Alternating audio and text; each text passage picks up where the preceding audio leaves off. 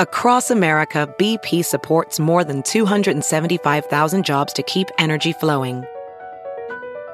Jobs like building grid scale solar energy in Ohio and producing gas with fewer operational emissions in Texas. It's and, not or. See what doing both means for energy nationwide at bp.com slash investing in America. This is Merriam-Webster's Word of the Day podcast for Monday, August 20th. Brought to you by the new Merriam-Webster's Advanced Learners English Dictionary, designed for students and teachers of English as a second language. Learn more at learnersdictionary.com.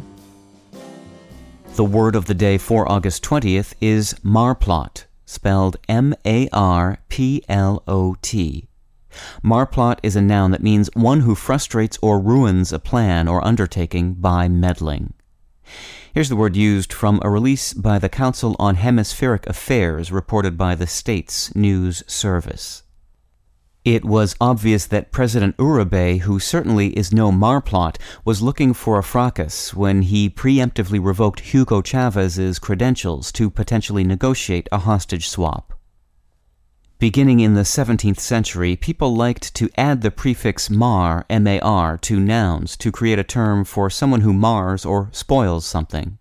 A marjoy was bad enough, but even worse was a mar-all. Although today the word plot often carries an implication of secrecy or ill intent, the plot used in the formation of marplot simply meant a plan for the accomplishment of something. A marplot, therefore, can really mess up a perfectly good plan.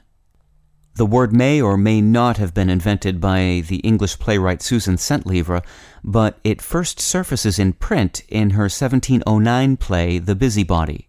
That title refers to a character named Marplot, who misguidedly gets in the way of the lovers in the play. I'm Peter Sokolowski, and this was your word of the day. Visit the all new learnersdictionary.com, the ultimate online home for teachers and learners of English. A free online dictionary, audio pronunciations, custom study lists, and interactive exercises are available now at learnersdictionary.com.